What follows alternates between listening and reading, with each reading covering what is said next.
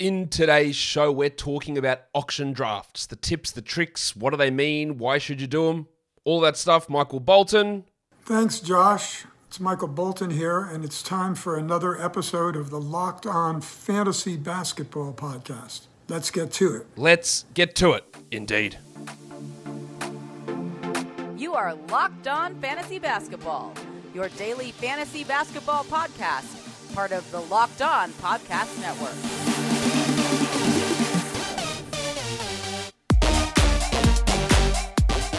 Hello and welcome to the Locked On Fantasy Basketball podcast brought to you by Basketball Monster. My name is Josh Lloyd and I am the lead fantasy analyst at basketballmonster.com and at Yahoo Sports Australia. And you can find me on Twitter as always at redrock underscore Beeble and on Instagram at Locked On Fantasy Basketball. Today's episode is brought to you by Bet Online. Bet Online has you covered this season with more odds, props, and lines than ever before.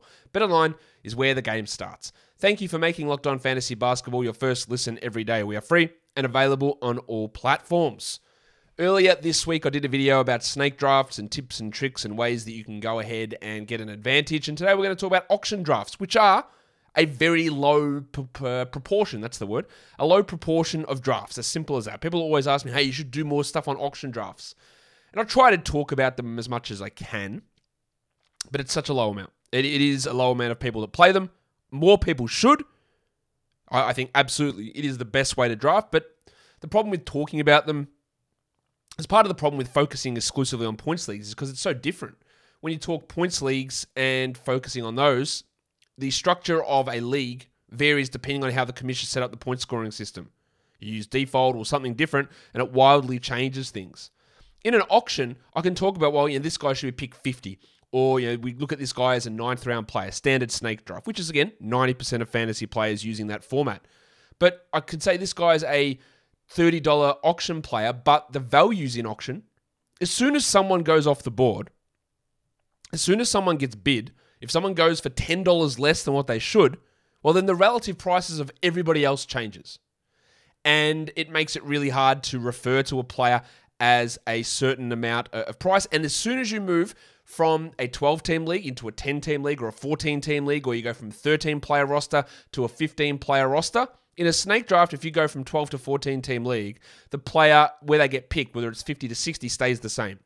If you move from a 12 to 14 team league, the player's value might go from 20 bucks to 30 bucks. It wildly changes. So that's why when I'm referencing those guys, I don't reference their um, auction values because one little tweak to your settings throws everything all over the place, which is why auction drafts can be harder for people to get their head around and also why they can be more rewarding if you do get your head around what's actually going on in that sort of format of a draft. So I guess that begs us the question. Let's get it on, Gilly. well, it doesn't beg us that question. it begs us the question of, I didn't flick it over, is an auction actually an upgrade over a snake draft? Yes, it is. It is a much better format. You've got Snake Draft as your base draft, third round reversal Snake Draft as probably your next step up in terms of fairness, and then an auction slash salary cap draft. But don't get that confused with a real salary cap league. They're different things. That's why I'm I am referring to them as auction, so you don't get confused with the salary cap slash real salary cap terminology. But if you are going on Yahoo or ESPN and setting up a league, it is called a salary cap league. So that is what we're talking about here. A salary cap league, an auction league it's fairer. Every single player at the start of a draft has the opportunity to acquire any player they want. Now, once a couple of players start going off the board, that opportunity that you have decreases. But if you're in a snake draft and you have pick six, you cannot get Big Chungus.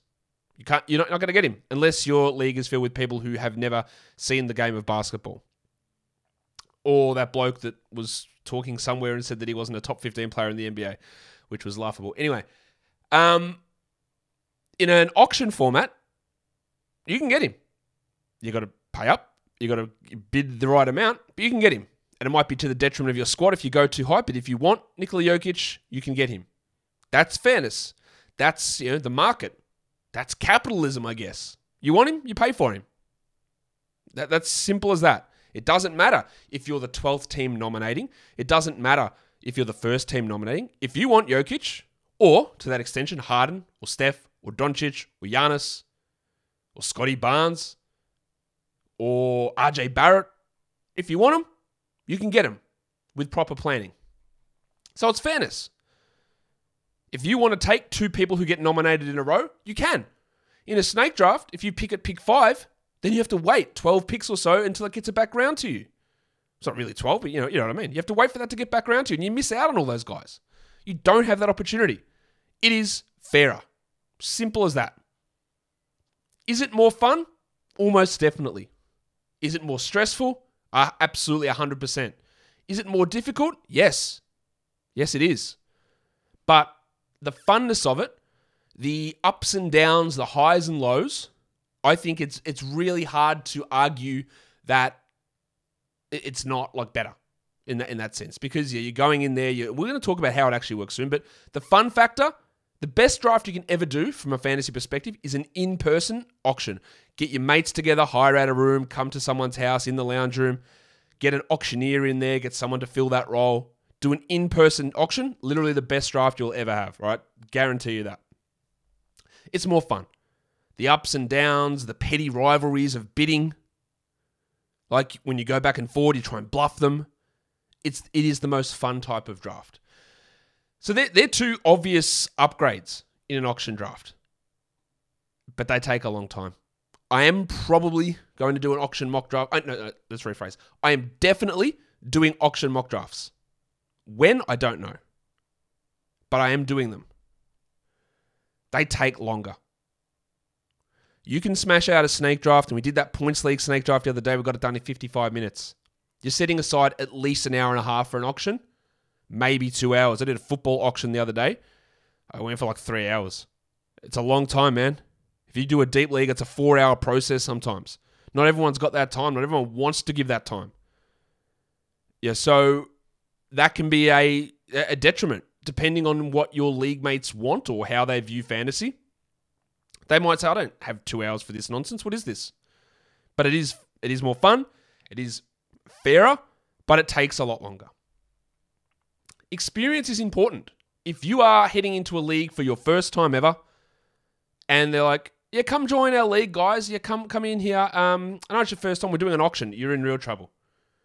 It is really, I won't say it's unfair in that. I say it's fair fairness is a big thing. But if you're a bunch of experienced people against someone who's never played, well, they're going to get cooked. It, it is really, really tough to get into an auction for the first time, especially if it's your first time playing fantasy. I would not recommend doing an auction draft if it's your first season playing fantasy basketball because you need some experience to value the players and also just to play in some leagues to understand how fantasy works and get a feel for it rather than like jumping straight in because it's bloody hard in an auction to get everything sorted and you will get cooked. In a snake draft, there's an inherent um, safety floor of the value because you're sitting at you're getting a pick each round and you've got a list of rankings. If you're on ESPN, then you're in real trouble because if you're following those rankings, you're going to lose. But on Yahoo, they, they're they're okay. You can look at guys and you just take a guy at the top and you'll be all right in an auction, you, you'll get wrecked. Like if you don't have that knowledge or understanding, you will get cooked. So be really careful if you are jumping in for the first time that you don't go, all right, auctions are the best. I'll do that straight up. It probably, it probably, unless you're a genius or an absolute savant, they're pretty similar, similar things. You're gonna be in real trouble, I think, jumping into an auction first time out. But if you want to look at other sports, Football, for example, which I think I said yesterday that I think the Bills would win. They did. We're talking Bet Online, the number one source for all of your pro and college football betting needs and sports info this season. Find all of the latest football league developments, game matchups, news, and podcasts, including all of the opening week games. BetOnline is also your continued source for all of your sports wagering information, including live betting, esports, and scores. What do you reckon about my Miami Dolphins playing this week against the Patriots? Are they? I believe they are. Yeah, they are. What am I talking about? I know they are. They are three and a half point favourites, the Dolphins. The big Tagovailoa opportunity. BetOnline's got those odds at minus three and a half for the Dolphins. I'm not sure I feel that confident in us, but maybe we are. Maybe we are going to win. I don't know. But if I want to have a look at it and look at all the odds and info, BetOnline has it. It's the fastest and easiest way to check in on all of your favorite sports and events, including Major League Baseball, MMA, boxing, and golf. Head to the website today or use your mobile device to learn more about the trends and the action. Bet online is where the game starts. So, how does a, how does an auction work? You're given a budget. What that budget is, is usually $200. That's how sites default. Doesn't have to be. You can you can make it 300, you can make it 1000. You can make it 50 bucks. That would make it pretty rough. But it you can change that number. 200 is the generally agreed upon default. I have seen a few go to 300. I don't see many that change from there. Most of them don't allow decimals, so it's all single dollar numbers. So that's why if you had a budget of 50, it would get quite difficult to try and figure out that value. It might be interesting to see how a draft goes with a budget of 50 bucks to see, you know, who's bidding what because then the value of a $1 player in a $200 league is, you know, obviously so 5% of the, the budget. A $1 player in a 50 is that no that, that number wasn't right. It's 0.5%. $1 out of $200 is 0.5%. $1 out of 50 is 2%. It's four times as valuable, yet it's still costing a dollar. So those ben- everything changes the value. That's what I mean when I talk about auctions. It changes the value a lot. So you get a, a budget. You got your roster spots. Th- your 13 roster spots. You got 200 bucks. That's your default. And you've got to work out how do I fill out these 13 roster spots with $200 or $300 or 250 or 100 or whatever. And then you go out there and you look at the players and you try to assign value based on what that budget is. So you've got your money, you've got your roster spots. Someone nominates. They go out there and they look at the top. They look, they get a player and they say, first player up is Kevin Durant. You go, okay, I got my $200. Kevin Durant, it's got the number at the top of the screen on Yahoo saying that his uh, projected value is 64 or whatever it is. Um, his uh, average value is 42. What, actually, I'll give you the exact number. What does Yahoo have Durant projected as? A $60 player. And you got $60. Okay, he's out there. You nominate a player. Everyone has an opportunity. I bid a dollar. I nominated Durant. I can start with bidding a dollar or I can throw $10 on straight away. And then you just go back and forward with a timer that counts down. 10 seconds, yeah? 10, 9, 8. All right, I'll throw an extra dollar on. 10, 9, 8. I'll throw an extra dollar on. 10, 9, 8, 7, 6, 5. Ah, oh, three more dollars. And you go up until that timer runs down, going, going, or going once, going twice. There you go. You got your player. Whatever that stupid voiceover says in those, uh, you you wanted him, you got him. Whatever that voice says on those auction rooms. So that's how you nominate. And then I say you bid. You throw those dollars out there and we're going to talk about bidding strategies in a second, but you want a player, you put money out there. In $1 increments, you can go, if the guy's sitting at $10 and someone goes to 11 you go, screw this, this is a $40 player, bang. You just throw 40 bucks on him and just speed things along, which I do quite a bit. I don't want to sit while the people bid up one, two, three, four, when we know it's going to hit 20 or 30 or 40. I'll try and hit hit a bit up there. Um, if someone's an average player at 30 bucks, I'll just throw 20 on them straight away. Let's just get this stuff rolling. We don't need to wait. I'm not going to slide him through for two bucks of a $30 player. Unless we're in a situation where everyone's spent their money and there are $30 players left, then I'll then I'll slide them through for a, a smaller amount. So that's the general process. You got your budget, you nominate a player, you and everyone else bids on a player the time runs down, you get the player, someone else gets the player. Every time a bid gets in, the bid clock resets. That's why it takes longer. It's not like there's 30 seconds and it counts down. You got to try and get your bids in. Every time you throw a bid in there, the auction clock resets to about 10 seconds. But you can change that number as well in in your settings. What's your initial bid time? What's your bid reset time? And you can speed it up. Hey, make it five seconds on a bid reset. You can change that if you want to say if bid goes in, you don't have 10 seconds to think about it. You got five, are you in, you're out. That is how it works. Basic stuff, I think. What do you need to know before heading in, apart from how it works? We need to know what your league is. Is it a redraft league or a dynasty league? If it's a dynasty league, and a lot of dynasty leagues that use auction drafts, they will often include salaries and contracts, meaning that the price that you pay for a player in an auction draft has an impact in future seasons. So if I spend $10 on Bones Hyland, he will cost me $10 out of my salary cap next season. Or leagues will have an inflation. If you whatever guy you keep, there's 10% added on. So Bones will now cost me $11 out of my budget next season. Or sometimes there's a flat $5 fee increase. I drafted Bones for 10, knowing I can keep him forever, but every year he's going to go up $5. So the next year is 15, the next year is 20.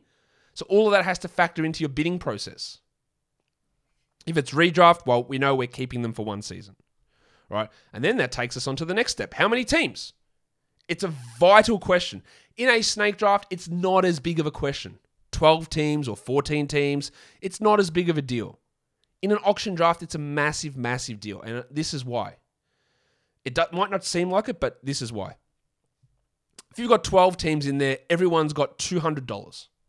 That means there are $2,400 available to be bid on for the 156 players that are going to be drafted. 156 players are going to be drafted. In a 14 team league, even if you keep the rosters, like some people will play, okay, we're playing 14. Instead of having 13 man rosters, we'll have 12 man rosters so we keep the waiver wire a bit fresh. All right, so even if you do that and keep the roster rule players at around 160, the two new teams add $200 each into the budget. So instead of having $2,400 in the total pool of, of money to be spent on players, you now have 2,800. So that money is now extra in there. So the prices of players will go up. The prices of your high end guys, your Durant might project at 60. In a 14 team league, he might project at 67 or 68. You play a 20 man league, and instead of $2,400, you got $4,000 in there. And maybe you're filling out 200 roster spots, but it's a lot more money. And auctions usually the money goes to the pointy end, it goes to the top end. So the general rule is the more teams you have, the higher the price of the players in the first 50 go. It's important to note that. It's not as simple as, well, the price will stay the same because we've got new teams and there's more players rostered. It doesn't work that way. Even if you keep the 13 man roster with 14 players, which is like 180 guys rostered, that extra $400 that gets added in will get added onto the top players. So the prices of Jokic and Giannis and, and Doncic and Steph and Harden and Towns and Trey, all those guys, their price goes up. Every time you add a new team, the price goes up. The price you're going to have to spend for the top end players goes up. That is just how it's going to work. And the value of those guys, well, part of it is, is people like getting those players, so they're going to spend more because there's more money around. But also, the reason is, is that in a deeper league, the value that those guys provide becomes more scarce because you're in, in, including more bad players in your draftable pool. So the players who are good, their actual value, their relative value, their standard score, their Z score improves because a Z score is just including your number minus the average divided by the standard deviation. The more bad players you enter in, the average drops. Therefore, that number, the difference between your number and the average, increases. So the overall value of a player increases. Therefore, their price rises. And there's more money to spend. So it rises again. So understanding how many teams and how that impacts is important. What about your roster size? Again, it's important. If you play a 12 team league and there's 13 roster spots versus a 12 team league with 10 roster spots versus a 12 team league with 16 roster spots, well, that changes the calculus, doesn't it? Because, again, we haven't changed the number of teams that are around. What we've done there is kept the budget the same, but changed the amount of players we have to spend it on. So 2,400 in total on 156 players, or on 120 players, or on 200 players. Meaning the values, if you have a larger roster size, then you spend less money on guys. The prices drop. The other factor with that is what about your active active roster spots versus bench? Why is that important? Well, the bigger your bench, the more your bench becomes a stash zone and the least the, the, less you use it. So, if I'm in a 12 team league and it's 10 active roster spots and 3 bench, the standard, then I've got my prices of guys. If I'm in a 12 team league with 13 roster spots, but we start six guys and have seven bench, then the prices of all of those starters rise. Because these bench guys, I'm just not going to use them. There's no point me spending $10, $15 on my 10th player in a league like that because they will play 10% of the games during the season, usually. Like they just won't play as much. and you're wasting time. So you're overinflating the value of the top end guys. But unless you know that, you wouldn't think there'd be a difference. Guess some of you would be go, that's obvious, Josh, but not for everybody. So the more bench spots you have, the more the top end guys inflate. The more active spots you have, the more the top end guys deflate. Roster size, active versus bench, league size, these are all things that impact how the money gets distributed and how the value should throw out there. Now, I do we do project all this stuff over on Basketball Monster and we have auction settings which I probably should bring up now. One of the most important things to note is and one that influences the people will come in and they'll just go, "Well, you've got your auction there Josh on Basketball Monster, but why are the top end guys so low? Why are the prices not matching up?" Because the way that we base it initially is you go in there, there's your pool of players, and we say these are the, this is the value that these guys provide based on the, the league. But the way auction drafts run is it they don't value everyone the same because there will be usually 30 to 40 players who go for $1. And in general, there's probably only $10, 10 players who should go for $1. There'll be plenty of guys towards the back end of an auction that go for $1.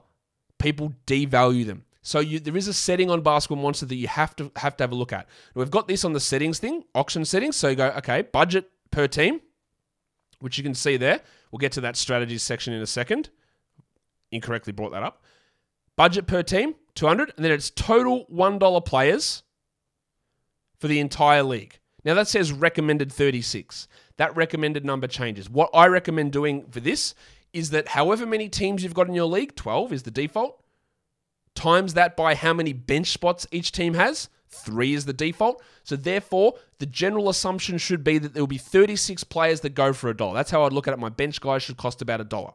Now, if you're not, you know, your league is hyper aggressive, and there's going to be four or five guys who go really high into stars and scrubs, which is that strategy you can see listed there, then you might bump that to 45 because there'll be players who go, we've got four players, and then we fill out nine $1 guys in our roster. And there might be five of those guys in your league, so you might do $51 players. And what that does, that boosts the top end value of those players again and reduces the bottom end guys. But you've got to have an understanding of how your league looks at things. But a general rule of thumb should be that we're going to do bench spots is the number of $1 players. I hope that makes sense. So, what are the strategies? There's two major strategies stars and scrubs and balanced. I do have them listed in the order of stars and scrubs and balanced, but I'm going to talk balanced first. Balanced is the strategy that I find is the most um, most useful. It's the best strategy, but but it depends. What a balanced strategy is. Okay, the way I'd, I'd like to explain it is look at the Lakers roster last season. They went stars and scrubs. One of their stars was terrible, but it was Davis and LeBron and a bunch of minimum players that we hoped could fit in. They didn't fit in. We don't have chemistry issues to worry about in fantasy. But when one of the stars went down, you are cooked. You are done. You are finished. LeBron went down. Davis went down. No chance. No chance. A Toronto team, a Memphis team, they sort of abided by the balance strategy. We have the Clippers are going to do it this year, although they have some stars as well but a lot of depth. 10, 12 rotation caliber pl- players. Although the Raptors maybe not a great example because of the way Nurse ran the rotation, but 12 rotation guys that we can throw in there. If someone gets hurt, someone can step up.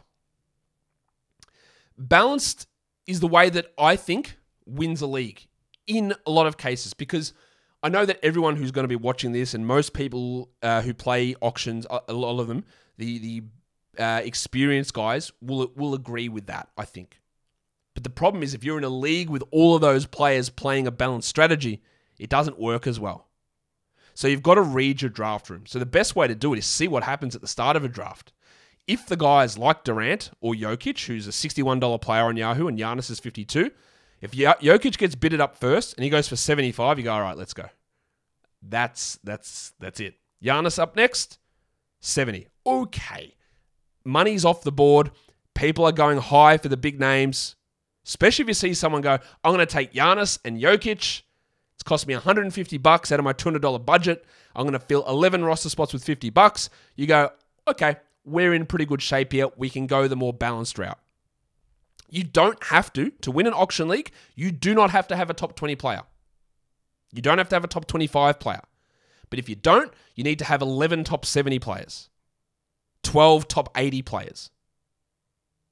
Meaning that if one of those guys gets hurt, you've got the replacement on your roster already. And the difference between that player and the waiver wire guy is not as high as if you lose Anthony Davis, well, or you lose Steph, or you lose Doncic. Knock on wood, we don't want these guys to get hurt. But if you lose Doncic and you have to replace him with Frank Ntilikina, right, that discrepancy is gigantic. And your roster's already filled with 10 other Frank Ntilikinas because you didn't have money to spend on anybody else. But if everyone is looking at Jokic and sees that projected $61 and Jokic gets bid it up and he's thrown out there first and he goes for 57, you go, oh, okay, people are saving their money. The next guy's out there is Luka and he's projected is 50 and he goes for 50. You go, oh, because he's normally, I'm pretty sure if I put, that's his projected number.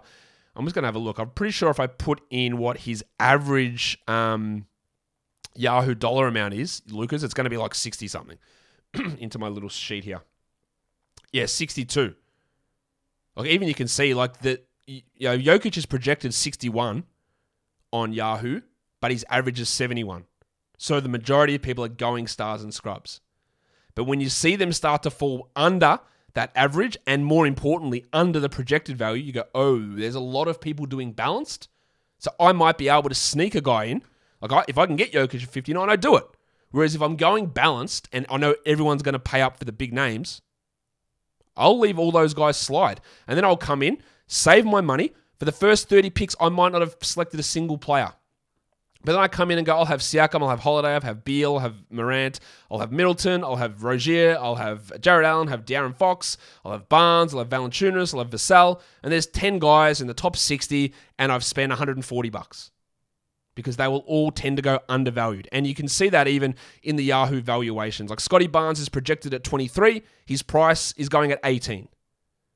Jarrett Allen's projected at 23, his price is 18. Terry Rozier is projected at 18, his average price is 11. Right? They they they don't go high. The higher end guys, Towns is projected at 55, he's going at 64. Young is uh, Trae Young, 57, he's going at 65. They're all going higher. That means if that money's going somewhere else, it's got to come off other spots. And that's in the balanced. But it's about adjusting. It's about seeing how people are doing it. If they're all going hard on the big names early, you sweet, you go for those mid range guys, you snag 10 top 70 players, and you sit back and you laugh. Balanced also works significantly better if your league is anywhere bigger than 156 rostered players if you or more than 12 teams. You go into 14 team leagues, you go into 16 team leagues, the balanced strategy kills it because people will start in a 15, 16 team league. I don't know why I said 15, 16 team league. They'll pay 80 bucks for Jokic. I've got to get him. There's not, you know, there's 20 teams out here and there's not enough good players to go around. I've got to spend that money up. Whereas then you can come in and go, I'll grab 10 top 50 guys, get them all cheap, and I dominate everyone. Because Jokic and Scrub in 20 team league, the Scrub is Khem Birch. Like it is not good. Whereas you're in there with all of these top 60 players who can just easily put up those numbers and provide that value. So they're the two different things. Stars and Scrubs, it's getting a couple of top end guys and filling it in with dollar players and back end guys. Balanced is generally avoiding the top 20, top 25. Again, always looking to see where value uh, appears. You don't just avoid them uh, immediately, but if Harden is valued to you at 50 bucks and he's sitting there at 40, you get him. Snagging that 10 bucks of value is super important. Balance is trying to get as much value as you can. Let's talk about bidding. Bidding wars. It can be a problem in leagues. You want a guy, and someone else wants a guy. We both want Rudy Gobert. I'll throw 20 on him. You go 21. Or I'll 22. 23. My limit's 30 here. So keep going back and forth. Gets to 29. I go, all right, 30. Then he goes 31. You go, oh man, I really need these blocks. 32. And he goes 33. You go, okay, well, this is getting too much. 34. 35. Go, do I go 36? And this is where the strategy comes in. If you did what I did in my earlier example and got James Harden $10 under projection or under what you valued him at, you've got $10 to play around with. So if Gobert's blocks make sense to you, now Gobert and Harden's a bad combination to put together because of the free throw issue, but that's fine, whatever. If you've got that extra 10 bucks that you've saved up, go a little bit higher if you want, but just be careful. Be careful with bidding up with guys that you don't want. I can see that this guy wants Scott Barnes. I'll bid him up. I don't want him. He doesn't fit my build, but I know that that guy's a Raptors fan. So he puts 40, 41. He puts 42, 43. But what if he gets stuck? It is a risk. So I would only bid up if I have an interest in a player and I would try and pull back a little bit because the worst thing is getting stuck with a player that you don't want that you've also paid too much for. It is a legitimate strategy to try and force someone into that, and that's where auction gets fun. Because I don't, maybe that guy doesn't want him. Maybe he's trying to coax me into thinking that he wants him so that I bid up and get stuck with him. So it is a very risky thing bidding up a player that you don't want, that you're paying too much for, and getting stuck with. It's a very risky proposition. Two other ways you can do bidding is time winding or quick bidding. Now, again, it's psychology part of this. If well, let's use a Barnes example, thirty bucks, and I go, I, I, know, he put thirty on straight away. I hit the bid, thirty-one. So what does the other guy think? Whew, man, he's he's willing to go really high on Barnes here. He goes thirty-two, bank thirty-three. You go, wow, okay. Your immediate reaction is, okay, well, he's got cash to spare and he wants Barnes. So do you use that to sucker that other guy to bid him up and let him get stuck with him? Do you hope that that quick bidding will make the other person go, well, there's no point. He's just going to take him anyway. I'll back off and save my money. Or the other way you do it is time winding. Scottie Barnes, 30 bucks. And you go, okay, 10, 9, 8, 7, 6, yeah, 5, 4, 3, 2, or a bid. All right, 1. Oh, you got me. Then the other guy goes, all right. Oh, he's on his limit. He's on his limit. Has he got more money to spend? He really had to double check that one. And then the next one goes, 5, 4, 3, two. Oh, all right, all right, I'll do it. But that again can be used as a bluff. You might have more intention of going 10 bucks higher, but you're trying to get the other guy to think that you're really close to giving up as a way to sucker them into more or to drop out or to whatever. Right? There are multiple ways to do it. And you don't want to always be the fast bid. You don't want to be always the fast bid on guys that you want because people will catch on. You don't always want to be the slow bid on situations where you've got no more money to go on a player. You've got to mix it up and keep people guessing so they don't know what your strategy is. Otherwise, you will get wrecked. You will get stuck with a player you don't want. You will end up paying too much for someone that you do want because they know and they're just bidding you up. You've got to mix those strategies up. There is no one right way to do it. The right way to do it is to do them differently, is to mix them up. At the end of an auction draft, it basically turns into a snake draft. Once everyone has spent their money, you are left with enough to fill your roster out with $1 per player. So it just turns into a snake. So those guys that you hope are your $1 bargain players, when someone throws them out for $1, you can't bid on them. So that's why, again, I think holding on to some money, because again, if you do back to that balance of the stars and scrubs, if you're in a stars and scrubs and you've spent 150 bucks in the first 10 nominations on two guys. Any player that comes up then, as soon as the bid goes over $6, you're out. You can't grab that player. Even if it's a $15 player and he goes for 7, you cannot grab that guy and it really hamstrings what you can do. That's why I like the balance again. It keeps you money, you get more flexibility. You might see everyone's got 4 players and $40 left and you've got one player with $190 left. You can come over the top and bid for guys. Even when you get down to the end, if you're left with $10 left and three players left, it's a much better situation than being left with $3 for three players. Because if there's someone you want and they get nominated for a dollar, you go, I'll have them for two, and nobody else will have that money. That's the theory. That's what you hope you get. You've got that ability to throw. Because if, if this player is a $1 player and you spend $3 on him, who cares? Because you got him. It doesn't matter that you spent two extra dollars but you bid over the top of that guy. So if you get to yourself in that situation where you can have that little bit of extra money at the end to bid over the top of guys that you want for a dollar, that's a way to go about it. Money left over. People think it's the ultimate sin in an auction draft to have tons of money left over. And while it isn't great to have huge amounts of money left over, if you exit a draft with $4, who cares? If you exit it with $30, then you've screwed up.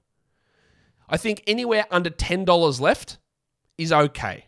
Because all you can do is on your last guy, you can throw all that money out there anyway. That doesn't look so bad. It doesn't actually matter if you spend 195 or 200. You want to try and maximize it as much as possible. If you got all the players and you got them at value, that's what matters really. Um, planning. You got to plan. You know your budget. You've got to budget what you want. Look at the projected value on Yahoo. Look at the average value these players are going for. Look at how it adjusts based on your league setting. What I like to do is run a tally of what I am doing. Right? I think that this player, let's go to my list. Well, we had Rozier before. If I can just find Terry again because he seems to be really cheaply priced. He was at $11 average value on Yahoo. I Can't even find him anymore. Come on, Tez, where are you? Um, scintillating fantasy value here. Um, okay, so Rozier, I've got Rozier projected in a standard league as about $22 player. Yahoo's average is $11. Right? I can construct a team with you know lots of value and if you can get based on your own valuation of players $250 of value in a $200 budget, you've done well. So I look at at Rozier here, I look at his projected number at 18, I look at his average number at 11, and I make my budget and I go, I can probably get Rozier for $18. Let, let's use that Yahoo number, even though I've got him worth four more. I can get him for 18. If I come in and get him at 13, well, then I've got five extra dollars from my initial budget that's sitting there. I can use that $5 then to go above and beyond on somebody else that I want. And still, I've maintained value on Rozier because I've got him as a $22 player. I got him at 15. That's $7 of extra value. And I've saved myself some money on what I was planning to spend. So I've got a little plus minus tally. Am I above or below what I plan to spend? Because I'll generally try and build out a squad. Who are all the undervalued guys? I'm not going to look at Rozier and go, I will get him for 11. I'm not going to look at Lauri Markkanen and say, I will get him for $1, his current average price. This is not realistic. I think Markkanen's a $16 guy and he's going for one. But let's see, I, I budget it at $12 and I build my team with $200 based on that value and then see what the actual average price and projected price is and see where I can sneak some value. Um, and then the, the idea, oh, sorry, I build the $200 based on you know, where I think they will go using projected and average on Yahoo. And hopefully that leads to my team providing value in my own valuation of $250 to $300 using a $200 budget. That's what I'm tr- if you can get to $300 worth of value using a $200 budget, you're going to do really well. But it's about finding those right guys where the value is. It's a Rozier. You get him for 11 bucks. He's a $22 player. It's a massive it's massive, right? You spent $11 on him, great. You've got extra value on him. You get Markkanen at that cheap price. You get Jakob Poeltl, who's got an average price of $7 on Yahoo. He's probably a $15 player, maybe a $20 player in a punt free throw. And that's the other thing with the auctions. You can change the value of players by punting categories and getting just tremendous numbers on them. Um, Keldon Johnson's a $3 player, average on Yahoo. He's up his projection's up to 14, which is right in line with where I think he should be, but he's been going at 3. So if you can get him at 10, you've saved some money. You've gone above the average, but you've saved some money. Jamal Murray's like a $12 player. He's going at 7. There's a number of these guys around. Buddy Hield's going at $3 average price. But again, that might change because every auction's different. And if you start seeing the top end guys going way cheaper, then once we get down to these Buddy Hields and these uh, Gordon Haywards, who's going for $2, there's going to be more money left. So that $2 is going to become $5 or become $8 or become $10 and that might really screw your plan up. Do lots of mocks, see how it goes, but be aware that when you do mocks versus when you go into your real draft, it's going to change. You just have to have an understanding of how to adjust, what the actual real value you have of the player is, what their expected value is, and if they go above or below that, how you make that change and how you make that adjustment. They're really hard to do. They're incredibly hard to do when you're trying to talk about them on a video because you've got to value every single. You can't like switch off for five, six picks. You've got to be there for every player. And even if you go, I don't want this guy, but he's going 20 bucks cheaper. Oh, let me get him.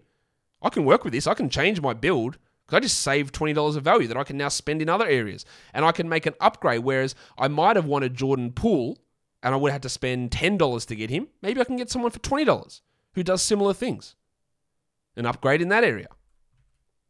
It is a tough thing to do, an auction draft. There is no doubt about that.